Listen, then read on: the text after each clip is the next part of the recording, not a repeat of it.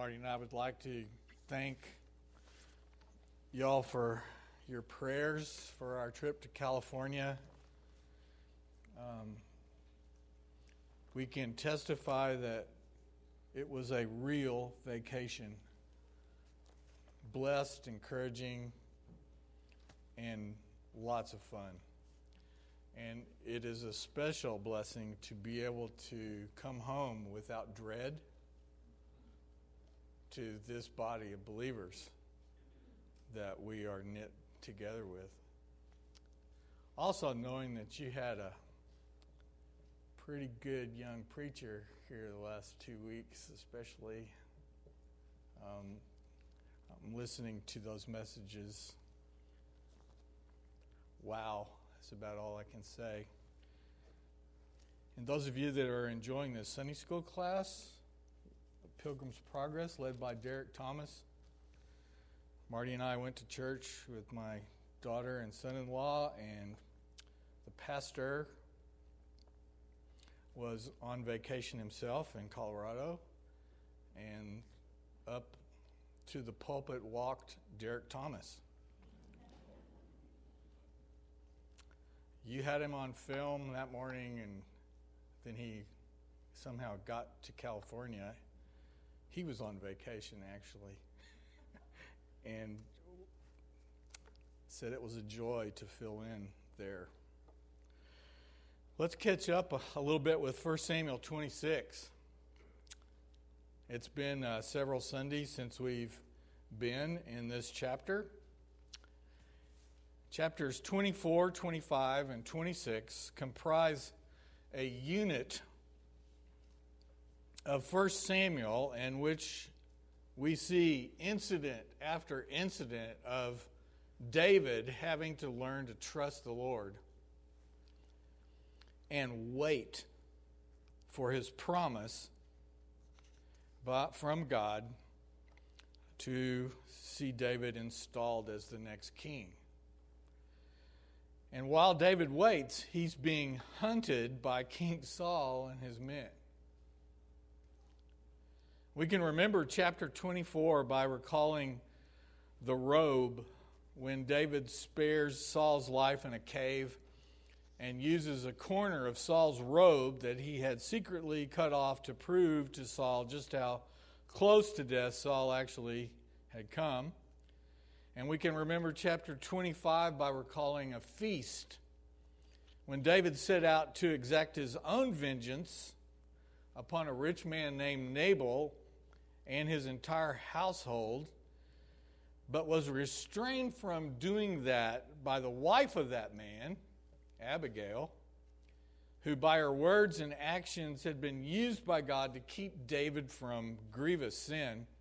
God then surprised everyone by taking his own vengeance upon Nabal after Nabal had been cluelessly glorying in his own riches and depravity at this exorbitant feast.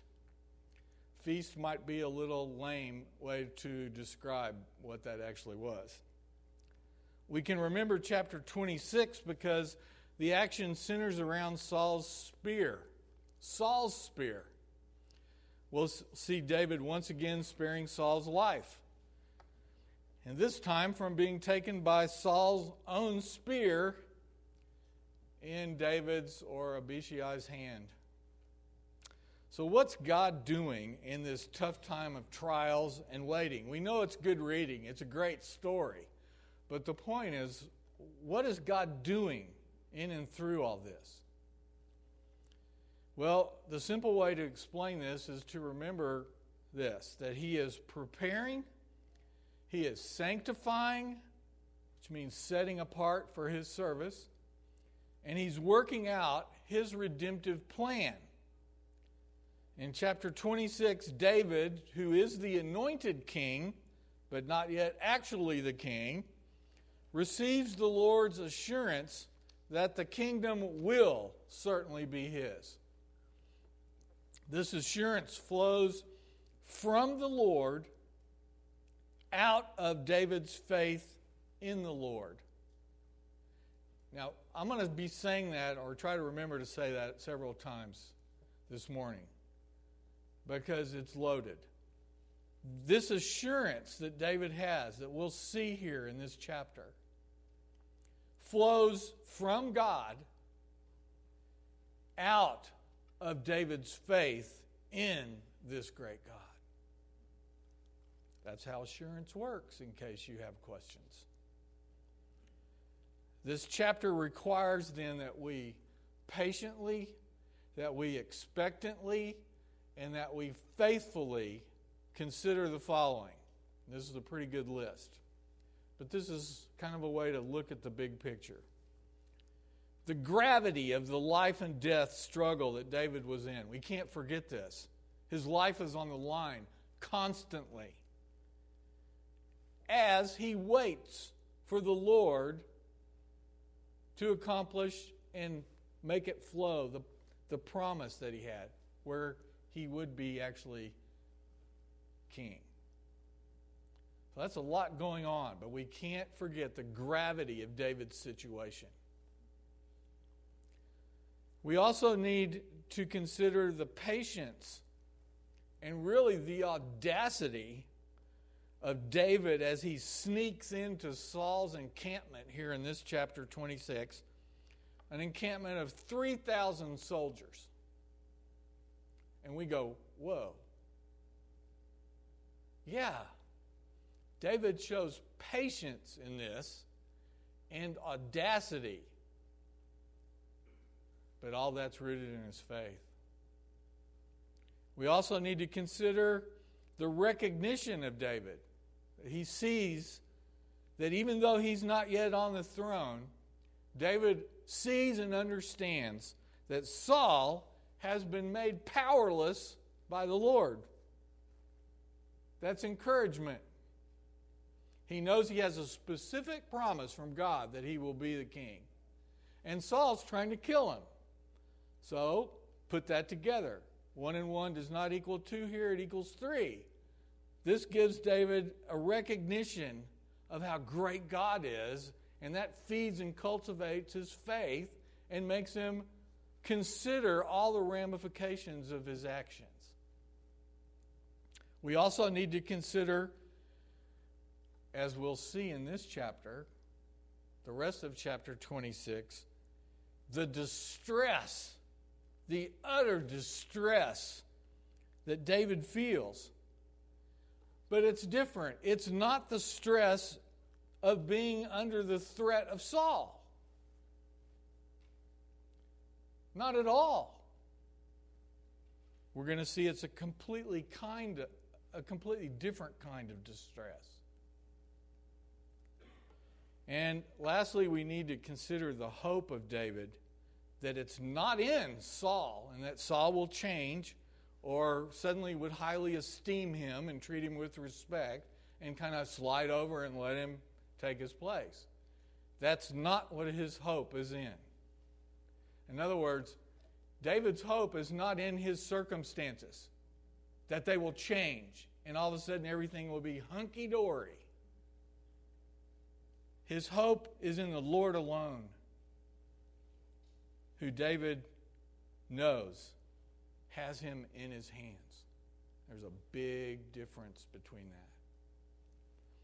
If you're able, would you please stand? I'm going to read 1 Samuel 26, verses 1 through 25.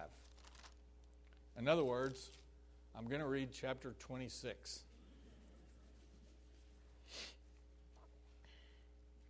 Be reading from the English Standard Version.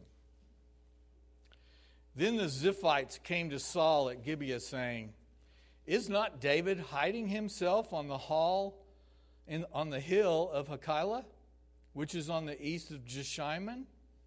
So Saul arose and went down to the wilderness of Ziph with 3,000 chosen men of Israel to seek David in the wilderness of Ziph. And Saul encamped on the hill of Hachilah, which is beside the road on the east of Jeshimon. But David remained in the wilderness. When he saw that Saul came after him into the wilderness, David sent out spies and learned that Saul had come. Then David rose and came to the place where Saul had encamped. And David saw the place where Saul lay. with Abner and the, the son of Ner, the commander of his army. Saul was lying within the, the encampment while the army was encamped around him. Then David said to Ahimelech the Hittite and to Joab's brother Abishai the son of Zeruiah, Who will go down with me into the camp to Saul? And Abishai said, I'll go down with you. So David and Abishai went to the army by night. And there lay Saul, sleeping within the encampment, with his spear stuck in the ground at his head. And Abner and the army lay around him. Then Abishai said to David, God has given your enemy into your hand this day. Now please let me pin him to the earth with one stroke of the spear and I will not have to strike him twice. But David said to Abishai, Do not destroy Saul, for who can put out his hand against the Lord's anointed and be guiltless? And David said, As the Lord lives, the Lord will, the Lord will strike Saul, or his day will come to die, or he'll go down into battle and perish. The Lord forbid that I should put up my hand against the Lord's anointed. But take now the spear that is at his head and the jar of water, and let us go. So David took the spear and the jar of water from Saul's head, and they went away. No man saw it or knew it, nor did any awake, for they were all asleep because a deep sleep from the Lord had fallen upon them. Then David went over to the other side and stood far off on the top of the hill with a great space between them. And David called to the army and to Abner, the son of Ner, saying, Will you not answer, Abner? Then Abner answered, Who are you who calls to the king? And David said to Abner, Are you not a man? Who is like you in Israel? Why then have you not kept watch over your Lord the king? For one of the people came in to destroy the king your Lord. This thing that you have done is not good. As the Lord lives, you deserve to die because you have not kept watch over your Lord, the Lord's anointed. And now see where the king's spear is and the jar of water that was at his head. Well, Saul recognized David's voice and said, is this your voice, my son David? And David said, It is my voice, my Lord, O king. And he said, Why does my Lord pursue after his servant? For what have I done? What evil is on my hands? Now, therefore, let my Lord the king hear the words of his servant. If it is the Lord who has stirred you up against me, may he accept an offering but if it is men, may they be cursed before the Lord. For they have driven me out this day that I should have no share in the heritage of the Lord, saying, Go serve other gods. Now, therefore, let not my blood fall to the earth away from the presence of the Lord, for the king of Israel has come out to seek a single flea, like one who hunts a partridge in the mountains. And then Saul said, I have sinned. Return, my son David, for I will no more do you harm, because my life was precious in your eyes this day. Behold, I have acted foolishly and have made a great mistake. And David answered and said, Here is the spear, O king. Let one of the young men come over and take it. The Lord rewards every man for his righteousness and his faithfulness for the Lord gave you into my hand today, and I would not put out my hand against the Lord's anointed. Behold, as your life was precious this day in my sight, so may my life be precious in the sight of the Lord, and may he deliver me out of all tribulation. Then Saul said to David, Blessed be you, my son David. You will do many things and will succeed in them. So David went his way, and Saul returned to his place. This is the word of the Lord. Thanks be to God. May be seated. Did you like the story? Well, the last time we were in this chapter, several weeks ago, we looked at the first 12 verses. And we considered the grave situation that David was in. And we also looked at the patience and the boldness that had been cultivated in David by the faith that David had in the Lord. You notice there I said boldness instead of audacity. Audacity is what it looks like to everybody, but we know it was really boldness based on faith, which I guess to everybody looks kind of audacious. Grave situation or not, David and Abishai pulled off an exploit for the ages. But David was keenly aware, as you noticed as we read this, that it was the Lord who was doing this through him. Saul's destiny is in the Lord's hands, not in David's hands. And David knows that. David has learned that the Lord can be trusted to handle. Now, here we're going to throw some context in here.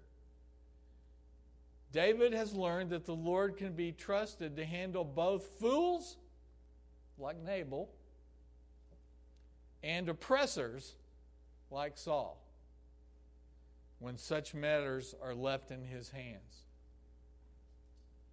We pick up this account now in verses 13 and 6 through 16 first. And in this section, we see the recognition of David that even though he's not yet on the throne, that Saul has been made powerless by the Lord. And that is, wouldn't you be encouraged? That is encouraging. In other words, David can actually receive this encouragement of the Lord because he is already trusting God.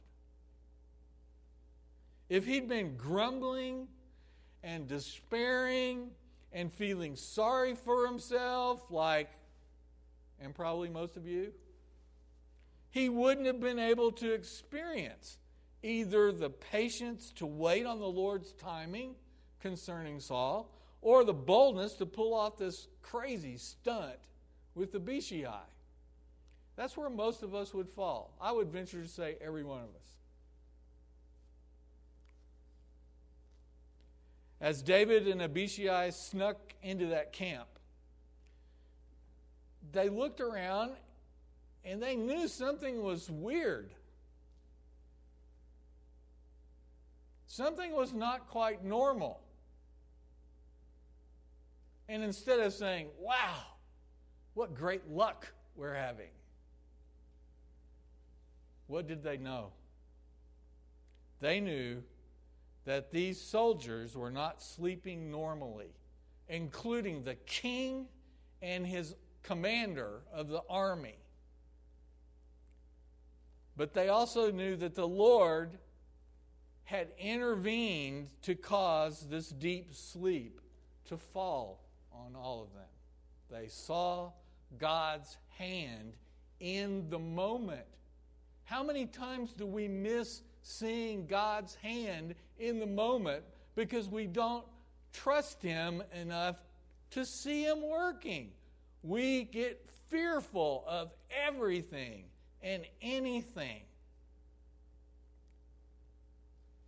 We should fear Him in the sense of reverence, respect, recognizing how glorious He is, how majestic He is, how big He is, how He can do anything. And we are so easily shaking in our boots. And sometimes over the silliest things imaginable. We all have these things going on. Remember one lesson of faith I had in college was I was asked to do this um, teaching section, session with about 500 college students I don't know, some of you may remember something called Explo 72, where college students all over America gathered at the Cotton Bowl. Yeah, I was one of those weird people that showed up with some friends. And they they asked me, and I was going, What in the world are y'all doing? But, you know, it was one of those things. I remember standing up behind a podium that was skinnier than this, and I got as close as I could because I, God, only you, I didn't plan this. I didn't ask to do this. I mean, I've got to do it, um, and I want to do it for your glory. So here we go. And I was thinking that, and the words started coming out a little bit like this, but you should have seen my knees. And that was in the days when jeans like today were a little skinnier. And if anybody would have seen that, I mean, it would have been like this down there. You ever felt like that? Yes, everybody has. But to step out and trust, I found out something that day that God was faithful. And as I concentrated on who He was and tried to communicate that, all of a sudden I wasn't concerned about me anymore. It, it, was, it was a wonderful, wonderful experience that God gives us to, to realize that, hey, we don't feel like He's there, we don't see that He's there, but man, is He there. Well, David knew this. And you know, verse 12 actually tells us that the Lord had put these guys to sleep in an abnormal way for human beings to sleep. Now, we read some of this and we go, all right, I'm claiming this one. Well, this doesn't mean that if you get into a serious scrape with some enemy, that you can demand that God make everyone fall asleep so that you can get out of the mess. And I hope we understand that. You can call on God's power. You can say, hey, you did this one time. Can you do it again? But you can't demand it. The point here is yeah, God could do that, but the point here is that for David and Abishai, the message is that God has made Saul powerless. Not so they could get the glory. Look what we did.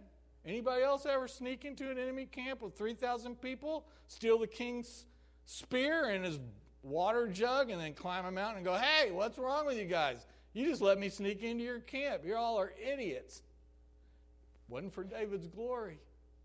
He knew that God had done this, had allowed him to do this for a special kind of humbling encouragement for him and his men.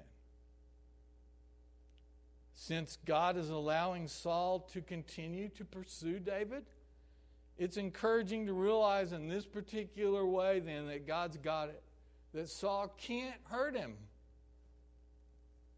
which means David's time to rule on the throne will come. And it's with this encouragement that David proceeds to reveal, then, as we saw, to Saul and Abner and everyone within earshot, which means who? Can y- y'all can picture this, right? 3,000 guys are camped on this side. There's some little ravine. They're kind of on a hill over here. But this hill over here where David is is higher, and he can see into the camp. That's how he knew where Saul was sleeping. So he goes over here and he's yelling out across this space. Every man in this army could hear it.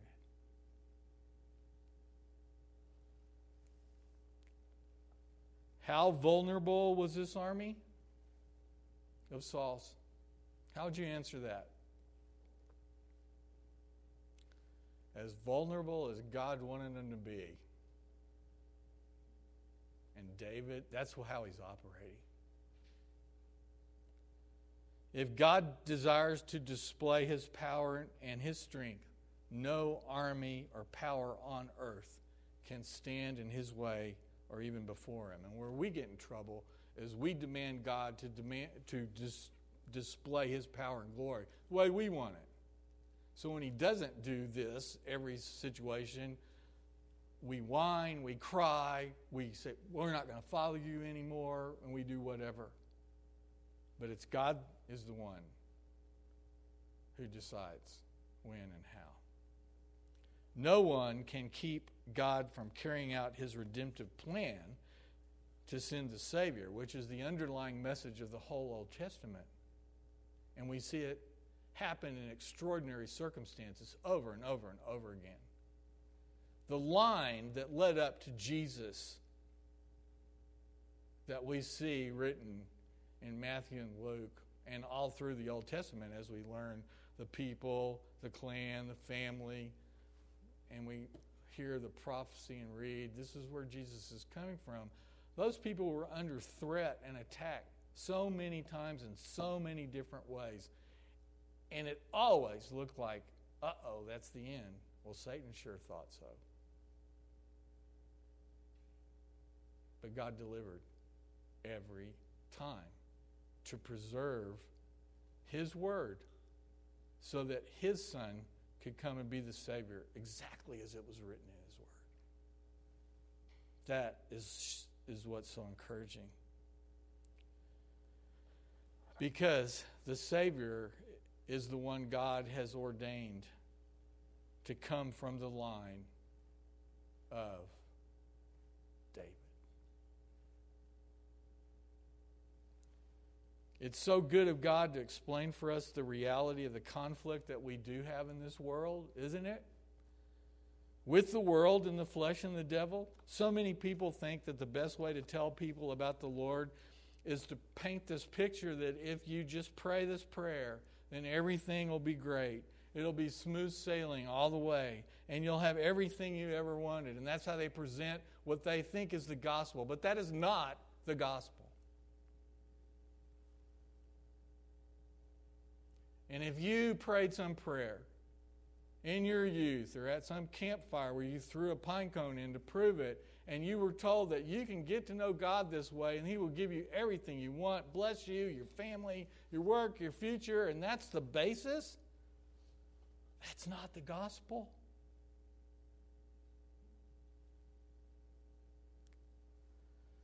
In our next section here, in verses 17 through 20, we find out that along with genuine faith also come times of feeling and having to deal with great distress.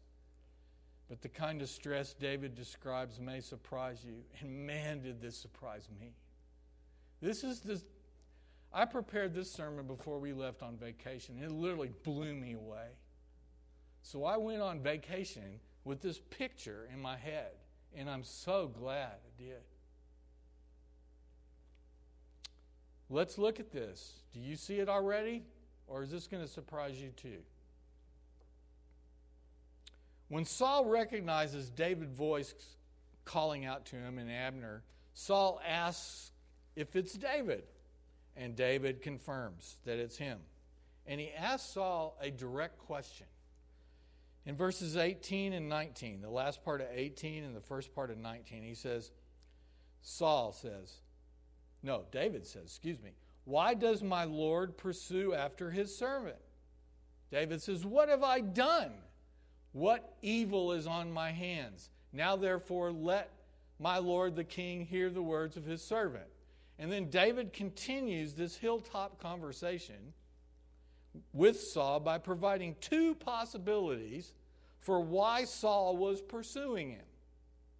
The first possibility is that he, David, had sinned some way, and the Lord was inciting or stirring up the king King Saul to pursue him because of David's sin. And David says, Well, if that's true, then I'm willing to offer a sacrifice for atonement. The second possibility David puts forth is that evil men had caused Saul's hostility to him. And if so, he says, then these men should be judged. Catch that? Okay, but then David uses this declaration to Saul to express his greatest distress. And God stuck this in this passage right here to blow us away and to convict us and to make us see what is so important that we always kind of denigrate and say, oh, it's not that big a deal. What causes David more grief than anything else in his life. Verse 19 But if it is men who have caused you to pursue me, is what he's saying, may they be cursed or judged before the Lord. Because, because why? Because they have driven me out this day that I said, have no share in the heritage of the Lord, saying, Go serve other gods. Where was David? Where was he with his men? He was out in the wilderness, hiding from the king who was trying to kill him. What could he not do? Well, he couldn't go to the restaurant. He didn't have his own roof. He didn't have a bed. There was no women there. There was no singing, really. What did he miss? The most severe grief for David was being cut off from the public worship of God Almighty. Does that rock your boat? It should. Why? Because fleeing from Saul made it impossible to take part in public worship with God's people.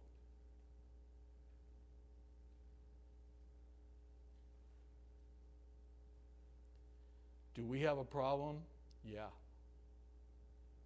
We take this for granted. It's no big deal.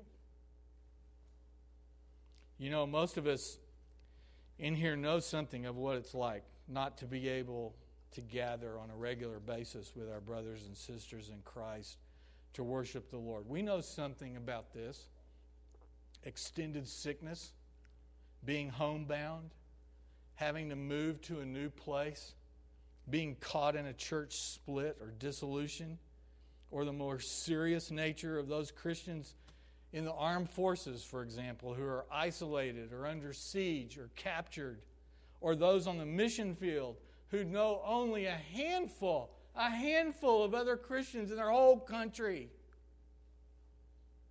And they have to leave, or they're kept from gathering in many different ways. Christians down through the ages have known such distresses, and they can identify with David. So far, we have trouble with this really serious part here. Where Christian may be seemingly alone and there's no recourse and there's long extended periods of isolation. No matter the degrees of distress, can you understand what David is communicating here? Now, let me just throw out a bunch of questions just to help us stay here for a minute, because this is this may be hard to think about. Did you expect David to say this? Do we take for granted our freedom to gather with believers to worship the one true God? Do we take advantage of the privilege that we have? Do you really miss your church when you're traveling or sick or on call or deployed? If you have to move,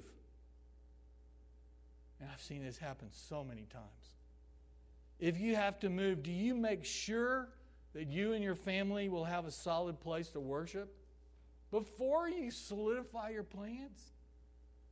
If you have those options? Do we care for one another in such a way that we miss those who aren't with us today?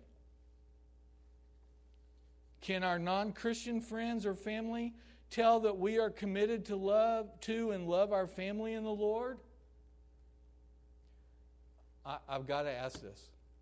When you have family or friends visiting you on the weekend, do you not come to worship because they're there?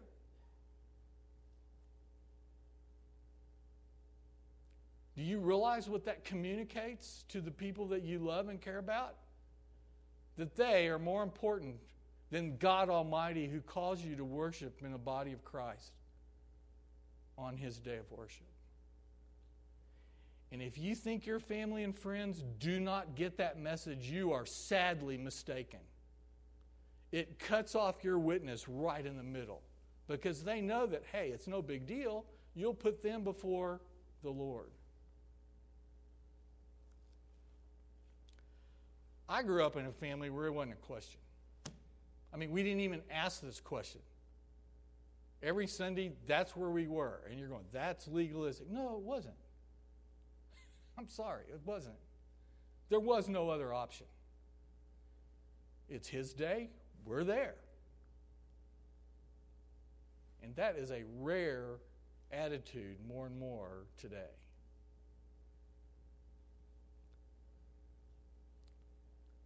In other words, do your family and friends, those who know you best, know who we really and ultimately belong to? Do they know that you belong to the Lord by what you do? By what you worship? Do we miss gathering in the Lord's name? Do we miss it when we can't? Lifting up His name together, praying to Him together, singing to Him together, hearing His word together, taking His supper together, remembering His grace to us in Christ Jesus, our Savior and Lord, together. All you have to do is be alone so long that that doesn't happen before you find out how much you yearn for others, the body of Christ that He has placed us in. There's one person that has said this continually over the years that I've been here who can't be here for job stuff. And I get, I get messages sometime and say, I'm so and so, I'm searching for his place, I'm somewhere else. I miss you guys. And when he's back, you know who I'm talking about already. When he's back, it's like,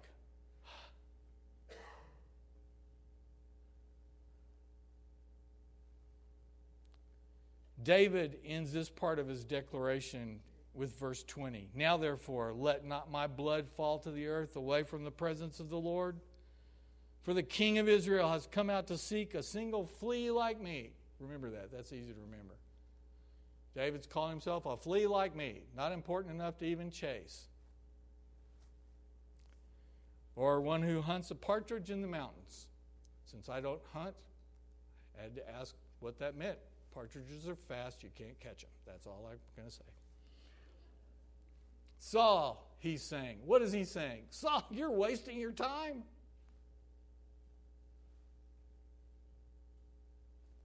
A flea represents something worthless. A partridge is something that can't be caught. You're wasting your time. God is not going to let you kill me. And I'm not going to be the one to bring you to your end. He is. Now, Saul had any sense left, which is questionable, he'd be trembling in his boots or sandals. Then in verse 21 through 25, Saul responds, and again, what he says and what it all means should not really surprise us. Why? Because David's concluding remarks are also here, and what David asks in the last part of verse 24 makes clear where David's hope really lies. And a genuine faith holds the only genuine faith, hope anyone can have. The rest of this stuff we hear on TV about hope, it's not hope. It's a desire that we think will happen, and if we don't see it happen, we're going to be really depressed. There's only one sure hope, and that's in the person of Jesus Christ. And Saul's response to David in verse 21, we've got to explain. Verse 21, Saul makes a confession I have sinned. He issues an invitation Return, David, return. He gives a promise, for I will do you no more harm. And there's a rationale for this because my life was precious in your eyes this day because I've acted foolishly and made a great mistake. All, and he says all this in one statement. David's reply in verse 22 is quick and it's short, and let's be honest, it's sharp. Here's the spear, O king. Here is your spear, O king. Let one of your young men come over and take it. In other words, here's what David says to Saul. Well, that's great, Saul. But I think I've heard this before. Send a man to retrieve your spear. Would we be tempted to respond, Oh, great, he's finally changed? I mean, you want that. But David doesn't go there.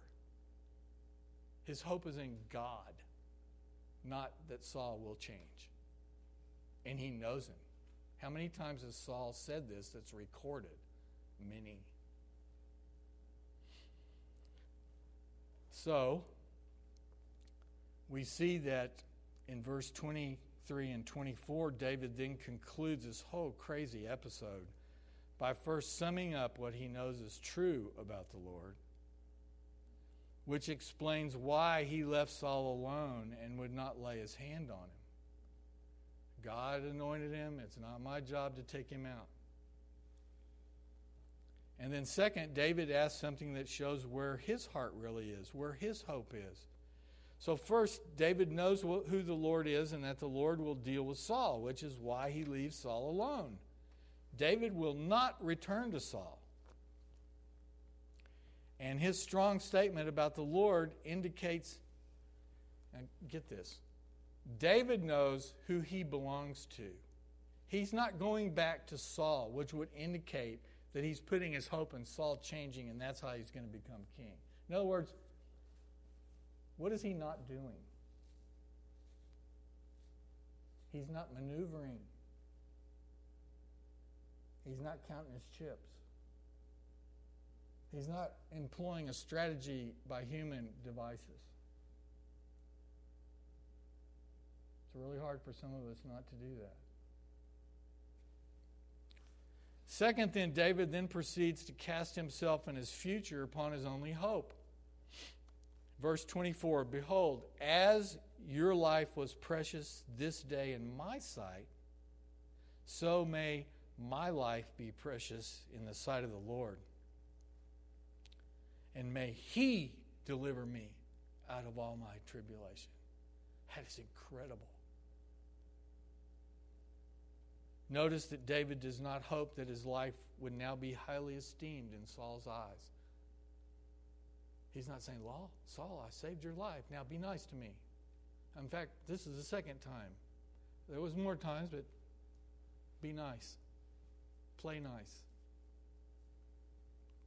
Saul not only knows David will succeed him as king of Israel, but now we see in verse 25 that the one who is rejected confers his blessing upon the man that he's been trying to kill. Now, you talk about a weird place for encouragement to come from. It comes from Saul's own mouth here at the end.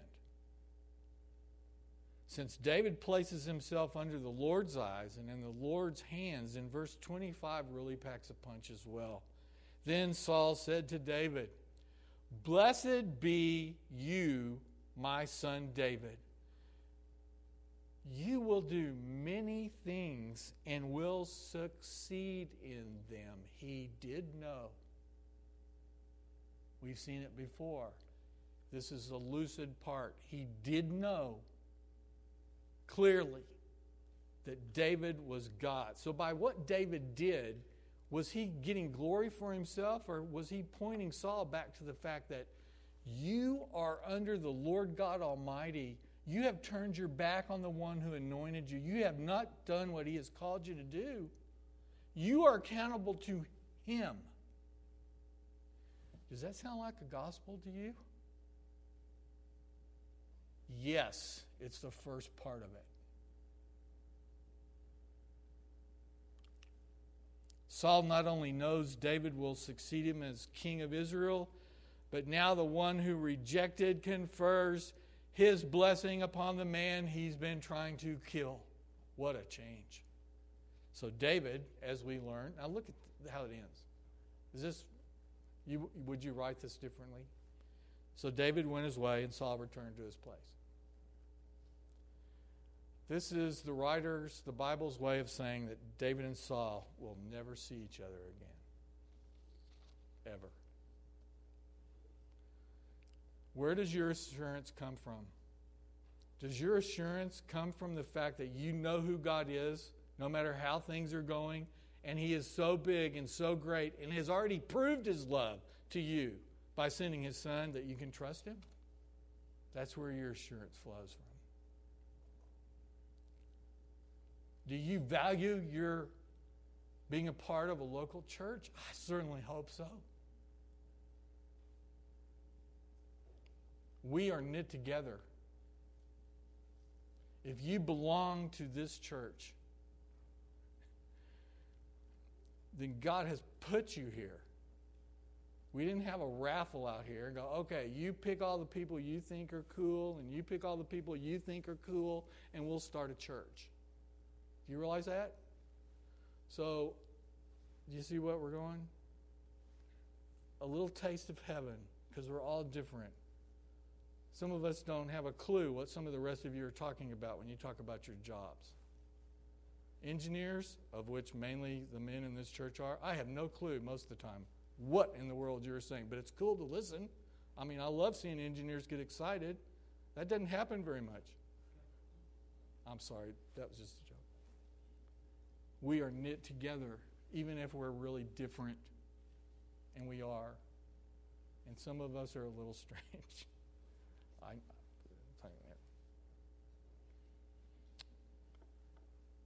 And where's our hope? Where's our hope?